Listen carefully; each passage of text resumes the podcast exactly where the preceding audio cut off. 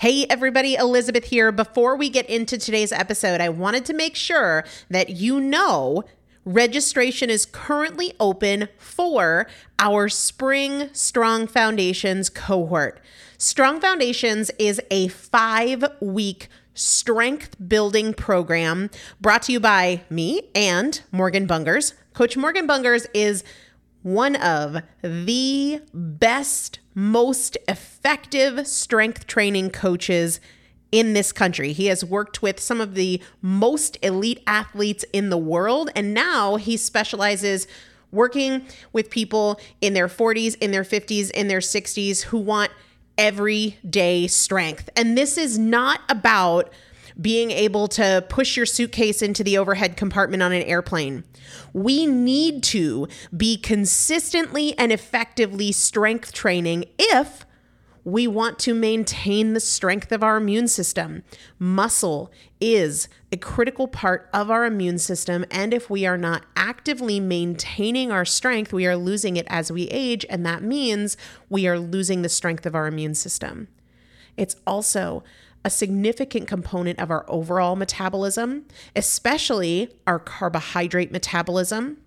Muscle mass plays a huge role in energy, in mood, mental health, bone health, so many different things. This is just not optional, but a lot of us don't do it because we aren't sure what to do. We aren't sure what not to do. We aren't sure if we're moving well. We don't know how to accommodate for our physical limitations or our current level of fitness. And that is why you need a coach, and you'd be hard pressed to find one better than Morgan Bungers. Now, here's the thing about fitness programs I've experienced this. My mom, who's in her 70s, has experienced this where you buy a fitness program and then you're like, okay, but I, I can't do that workout because I'm not fit enough, or I don't have enough balance, or I don't have that equipment, or that hurts my knees, or it hurts my back.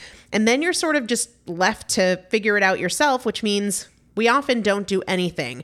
The great thing about Strong Foundations is that Morgan and I are part of it every single day, and you have an unlimited ability to ask us questions in a group setting or via direct message so that Morgan can help you scale for you, for whatever equipment you have, for the time that you have, for your fitness level, for your body and your physical limitations five weeks. There's two different tiers there's a beginner intermediate tier, there's an intermediate advanced tier. The testimonials that we have received from our previous clients will blow your mind. You can check them out and also register for your spot by going to primalpotential.com forward slash strong foundation. Primalpotential.com forward slash strong foundation. If you are an alum, if you have been through strong foundations before, I've already emailed you a renewal link with a special renewal rate. So please use that. If you don't see that email, let me know. For the rest of you, primalpotential.com forward slash strong foundation. We start on May 13th. So grab your spot now. You will have these workouts for life four workouts a week for five weeks, two different tiers. So you've got 40 workouts total. Plus, there is a five part series on your pelvic floor. That is an incredibly important part of your physical fitness, of your strength, of your core strength, of your overall health, of your ability to maintain functional mobility as you get older. We want you to be a part of this. You will not regret joining the Strong Foundations cohort. It is an incredible community everybody needs to be consistently and effectively strength training. And if you're not, it's probably because you don't know how to make it work for you. And it can be made to work for you, it needs to be made to work for you. Primalpotential.com forward slash strong foundation to register now. Let's get into the episode. This is Primal Potential, and I am your host, Elizabeth Benton. Through education, motivation, and implementation, we will bridge the gap between knowing and doing so we can master fat loss naturally and help you reach your highest potential. Let's get started. Everybody, and welcome back to the Primal Potential Podcast. I am Elizabeth Benton, and I'm so grateful that you have carved out some time in your day to hang out with me. I love that, and thank you, thank you, thank you. Today, I want to talk about some pretty common fitness questions that come up, and they're misconceptions related to calorie counting. Uh, whether that happens on a cardio machine like a bike or a treadmill, but also questions about fitness tracking apps that are becoming more and more possible, and also want to touch on heart rate zones and if there is truth to the notion that you will burn more fat in certain heart rate zones than others. So, we're talking about fitness today, but we're covering a wide variety of topics because I hear lots of conversations, whether it's directly in email to me or overhearing people at the gym, that are based on either incomplete information or totally just a complete misunderstanding of how the body works. For example, some people will say, oh, I, I just finished my workout and I burned 550 calories, right? According to what? And I kind of doubt it. More than that, my response is not necessarily to the person, but in my head, I really hope you're not using that data to determine how much you should eat. And I want to tell you why that is my response. And we'll start by talking about the quote unquote calorie counting technology, and I use that term very loosely, that is on cardio equipment, whether it's bikes, treadmills, ellipticals. Then we'll talk about the fitness trackers, then we'll talk about the heart rate zones. Um, I'm not being a downer about any type of wearable technology or technology in general, because here's the thing if it motivates you, then that is very valuable, okay?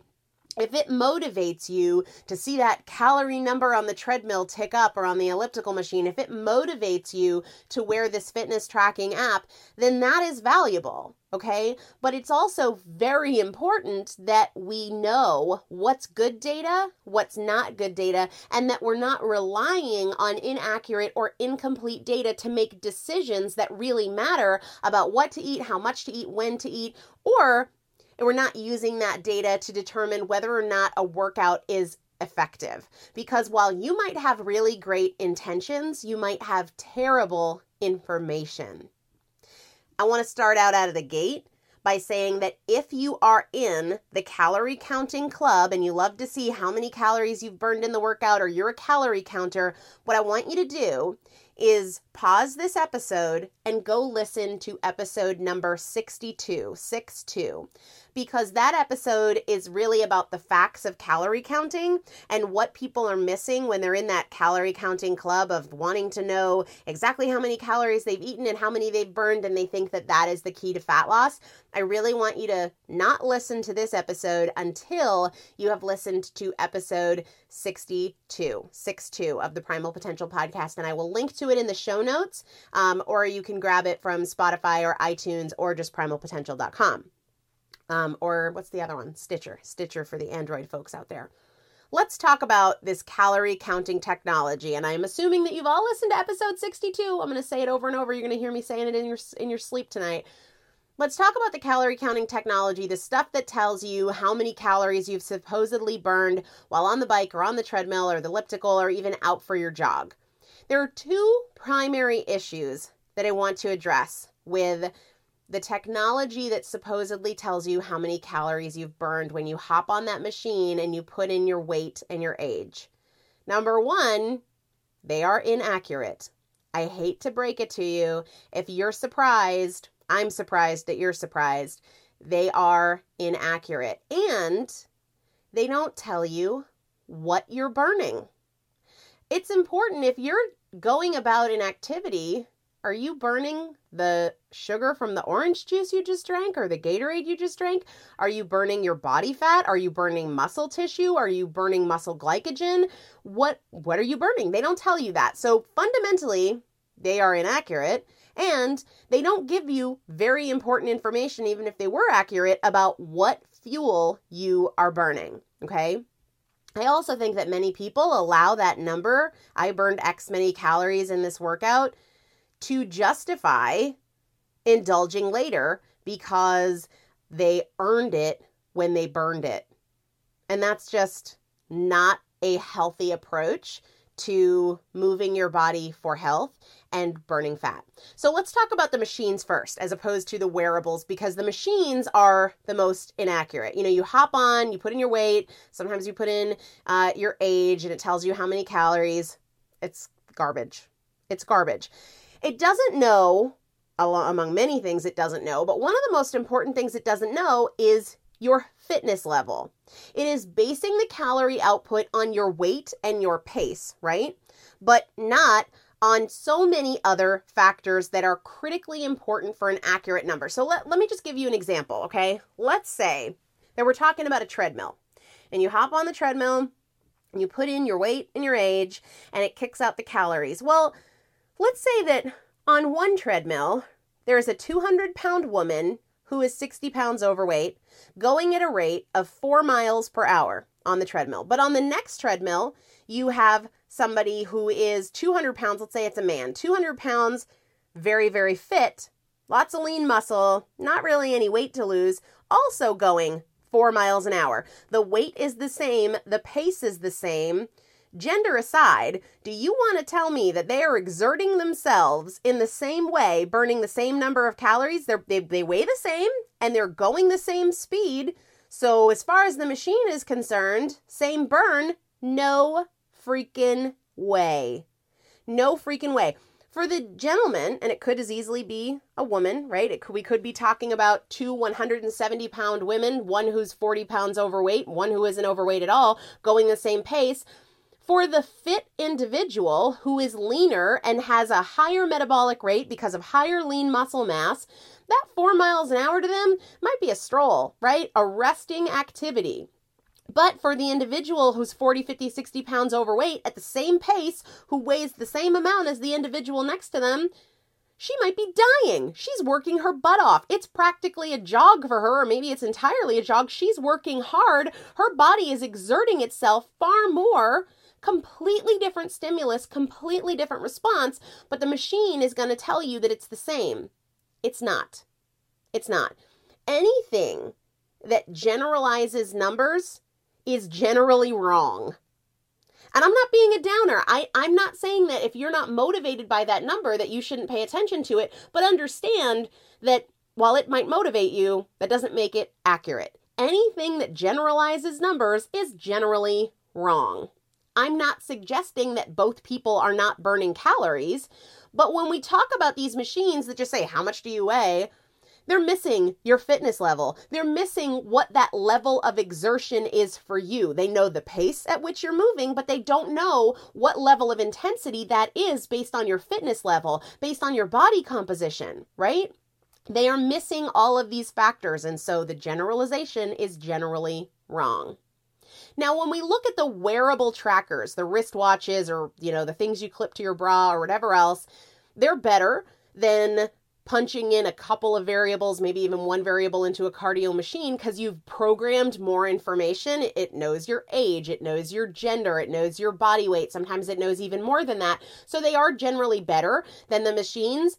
But guys, they are not accurate determinants of how many calories you are burning. Now, First of all, if you haven't listened to episode 62, you need to because the calorie in, calorie out model is not effective in general. But even if it were, there are problems with that. So, like I said, I want you hearing me telling you to listen to episode 62 in your sleep for the next month. Please do listen to that. With these wearables, there is significant deviation in the accuracy of the calorie burn information, anywhere from 10% up to 25%. That is a really big deal for those of you who are basing your energy needs on that information. We're going to talk about percentages versus absolutes here in a minute, but let's say you're consuming uh, 2,000 calories a day. I'm not a fan of calorie counting for the bazillionth time, but if you're off by 25% a day, that's like 500 calories off per day. That's 3,500 calories off per week which is a pound. So that's significant. If it motivates you, use it for motivation, but please don't rely on it to know how many calories you've burned versus how many calories you need and therefore should eat. Okay? Now, some of the high level common sense issues with these calorie trackers is that they sort of assume and encourage us to use this model of calorie counting is the best way to go.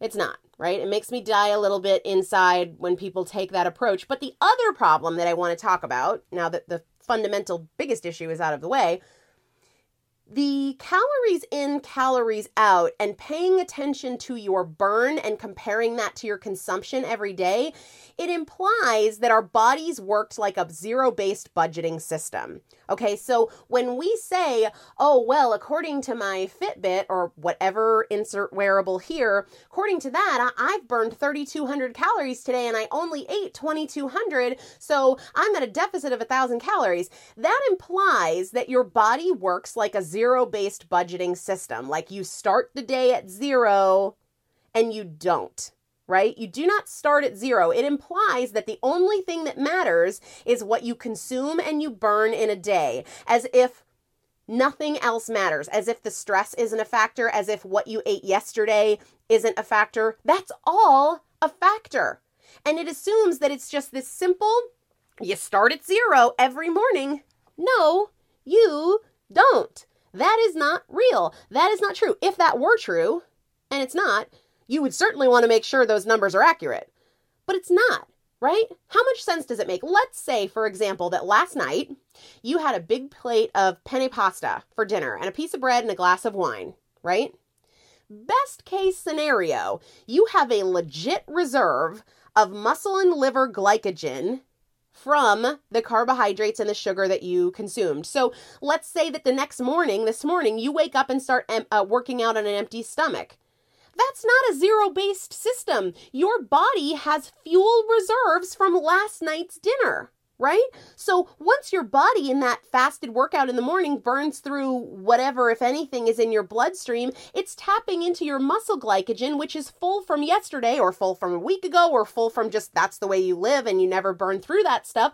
It is not a zero based system starting from zero every morning when you wake up. Okay, so I want everybody to understand that there are several fundamental issues. Now, let's be real.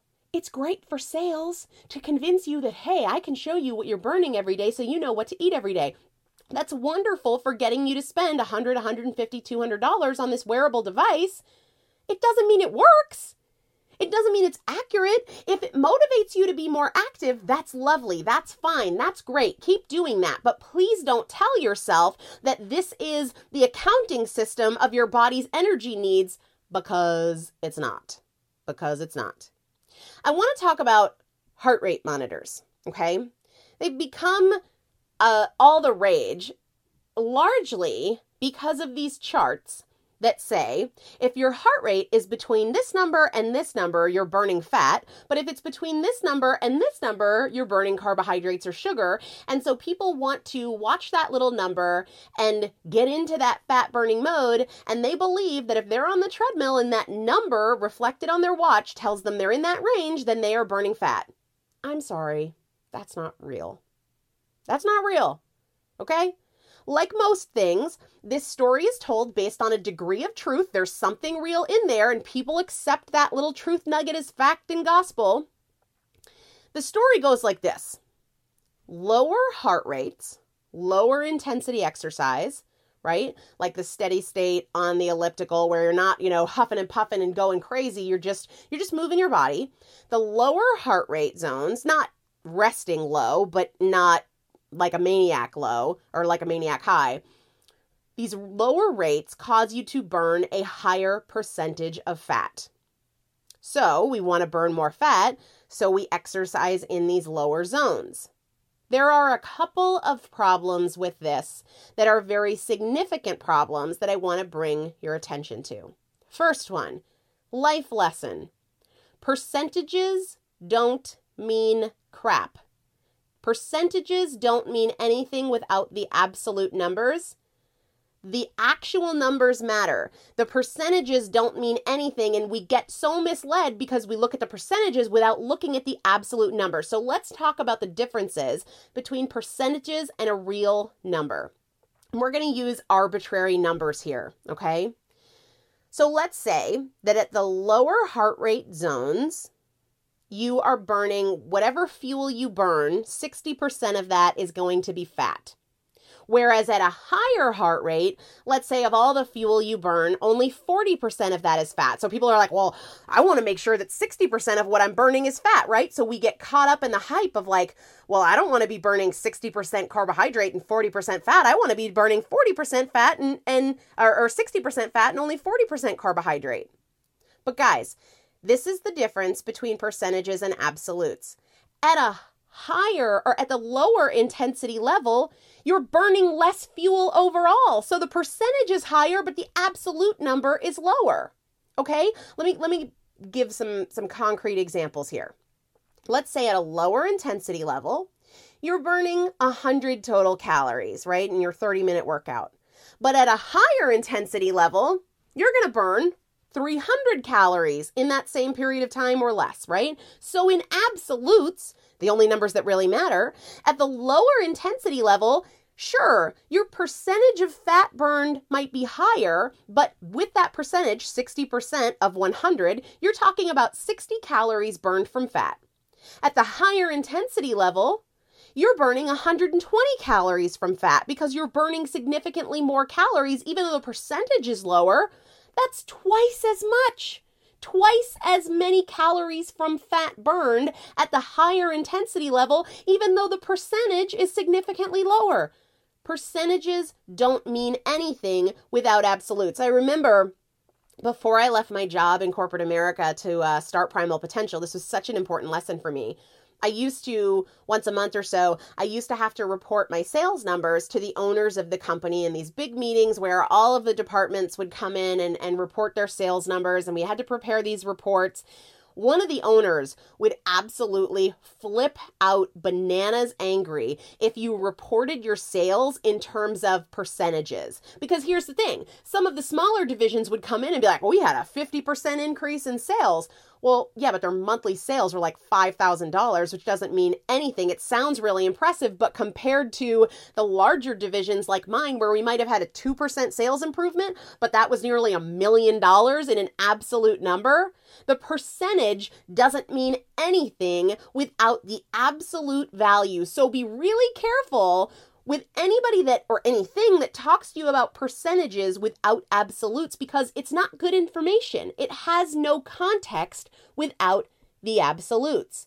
The other thing is this, okay? When we talk about the higher intensity workouts, which according to the charts, you're burning a lower percentage of fat, but you're burning more overall, so the absolute fat burn is higher, the other thing about higher intensity workouts and their higher heart rates is that there is an afterburn. And I've done a couple of episodes on this, but when you do that steady state elliptical workout or your jog or whatever, when you're done, you're done. There's not really an afterburn. When you do the higher intensity workouts, there is an afterburn. It's called EPOC, E P O C, which stands for excess post exercise oxygen consumption. Don't get lost in that. It's really easy to understand when we break it down.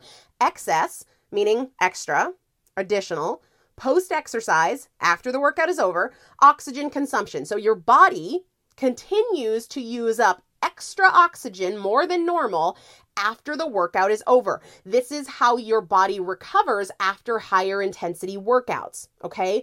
When we're doing higher intensity, shorter duration workouts like interval training, your body uses up or creates a need for oxygen more than the oxygen you've consumed during the workout. So after the workout is over, your body keeps on working to recover basically from the oxygen debt that you have created. So remember that example we said you know, you are burning more total calories, a lower percentage of fat, but a higher absolute value, that doesn't even include the afterburn. So it's even more significant. So these percentages that say, oh, well, if we're in this heart rate zone, that doesn't mean anything because the absolutes matter and the afterburn matters. Okay?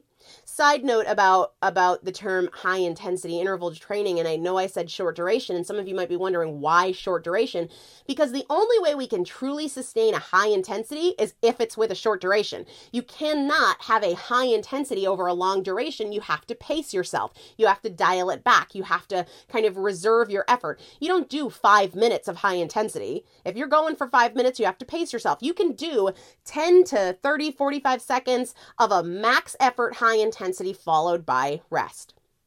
The other point I absolutely have to hammer home related to these heart rate zones and these charts that indicate what type of fuel you're burning, they completely disregard nutrition. It completely disregards what you ate the night before, the day before, or the few hours before your workout, right? Somebody will say, "Oh yeah, I'm in the fat burning zone in this in this workout because of the numbers on their wristwatch." And I'm thinking, "Okay, let's say another hypothetical that you drank a big glass of orange juice or put a ton of sugar in your coffee before your workout. And then you come into the gym and the little monitor tells you that you're in fat burning mode. I can tell you right now that if you just had a glass of orange juice, you are in burning the sugar in the orange juice zone. It doesn't matter what the number on your wristwatch says. That sugar from that juice or that sugar from your coffee or your Gatorade or whatever you had before your workout or even the night before a dinner, that is what is put into your bloodstream for the immediate fuel for your body. So these these numbers disregard the nutrition. The nutrition. Anything that is generalized is going to be generally wrong exercise is so much less about the calories burned during the activity and so much more about what do you think I'm going to say?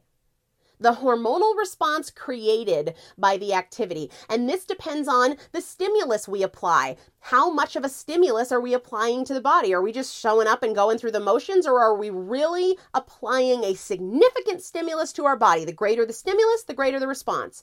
It also depends on the intensity. Are we going through the motions and reading a magazine, having a conversation, sending text messages, or are we fully applying ourselves? And the hormonal response created by the activity itself. If we're doing our marathon training, that creates a stress response on the body, which triggers the body to conserve body fat because it's a stressful situation versus high intensity interval training, which actually encourages the body to release fat. These numbers on these charts and these calorie outputs disregard how the body really works. So if we're looking just at the heart rate or we're looking just at the calories burned, we're missing what the activity does for our body, does for our hormones. We're missing the impact of what we ate before the workout or the night before the workout or the day before the workout, the status of our muscle glycogen stores. All of that is a critically important fact.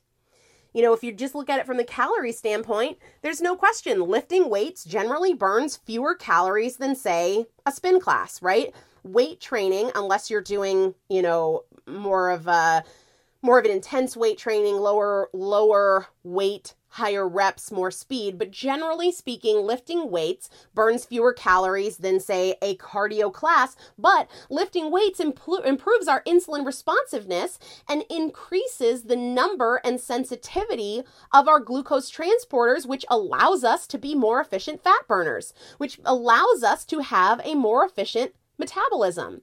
These are critical factors which are overlooked with these tracking devices. We love tools, we love gadgets, we love things that give us something to look at other than our perceived rate of exertion, how hard we're pushing ourselves, what's happening with our bodies. Are they helping? Are you fitter with that tracking device than without it? Are you more active with that tracking device than without it? One thing that I think is really great with these tracking devices is the step counters. Because for many, many, many people, this encourages them to get up and walk more, to be more active. So I think that's wonderful. But looking at it from a sense of numbers, calorie burn, magical heart rate zones, they're arbitrary. And I think that they are misleading and distracting for many people. Eat real food, work hard in your workouts, minimize stress pay attention to the progress of your body. Anybody who tries to overcomplicate it, chances are they're trying to sell you something. I've talked about high intensity interval training. I've talked about weight training in several previous episodes, and I will make sure to link to those in the show notes. The reality is we have to understand what is valuable information and what is not, how the body truly works versus how people try to oversimplify it because they don't understand or they want us to buy something, right? There are a lot of trainers out there who might not know that things aren't real and true. But what you cannot go wrong with, I don't want people to be like, well, what am I supposed to listen to? Your own body your own body is going to are the types of workouts you're doing giving you the results you want. You don't have to panic about, well, this is so frustrating because everybody has a different opinion. The only opinion that matters is your body's. What your body tells you works, what increases your energy, what decreases your cravings, what brings you towards your goals, what improves your performance in your workouts, what improves your strength. Not the gizmos, not the gadgets, not even the blog posts or the podcasts. Your body your body. And I will link to the fitness uh, for fat loss uh, podcast that I've done before over on the show notes on primalpotential.com because it is very important that we understand this. And when we look for information, we're looking for the right information and not misleading information. All right, what I ate yesterday. I started my day with really one of my favorite things. You guys know I'm a big fan of whole foods and I don't like packaged concoctions and things like that because I think they're overpriced and undervaluable. Um, but one of the things that I do buy and really love. This is um, the creation of my former mentor, Mary Shenouda, also known as the Paleo Chef. What I had for breakfast yesterday with my coffee was a packet of her Phat Fudge. It is real food ingredients. It's not like some freakish concoction of weird chemicals and stuff. It's like real food fats and vitamins and minerals and some caffeine. And sometimes I mix it in my coffee. Sometimes I just eat the packet plain, but it is real food and it tastes really good. And uh, she's currently doing I'm not affiliated with her or anything. She used to uh, be one of my coaches, but but she's not now. I just love what she's doing and I don't make a dime if she makes a bazillion dollars, which I'm sure she will. She's doing a, a pre sale right now because she recently moved from packing it herself to having industrial um, packing so that she can produce more of it. Um, but you can learn more about that at fatfudge.com, P H A T F U D G E, or you can just search Phat Fudge, but it's not F A T, it's P H A T. Um, it's super delicious. It's chocolatey flavored, it's a little bit spicy, and I love it in the morning because it's what I like to eat in the morning. It's it's just pretty much fat and and vitamins and minerals uh, that naturally come from whole food sources. It's quality stuff.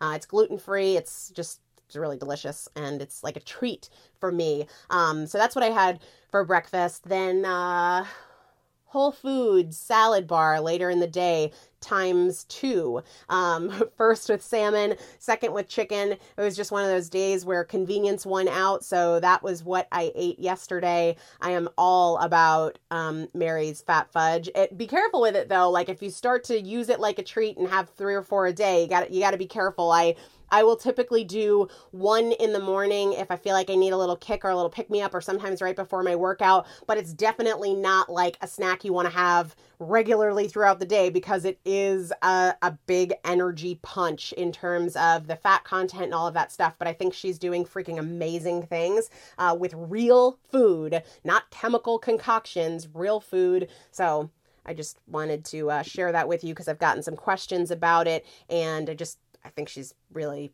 changing the game in terms of convenience with real foods because when people think convenience, they often think processed foods. Um, and so I like that she's defying that mold and kind of stepping out. So I hope you guys enjoyed this episode. We'll be back again soon with another. And until then, shoot me an email if there's anything I can do to help you with your journey, and I'll talk to you guys soon. Take care. Thank you so much for joining me for another episode of the Primal Potential Podcast, where my goal is not to inform you, but to transform you. And if you would like to receive free motivation and strategy and recipes, workouts, meal ideas every week right to your inbox, just text the word primal to the number 44222 or go to primalpotential.com slash join. It's a great way to get the tools, the strategies, and the practical implementation assistance that you need to create your own transformation between podcast episodes. Just text the word primal to the number 44222 or go to primalpotential.com slash join. See you there.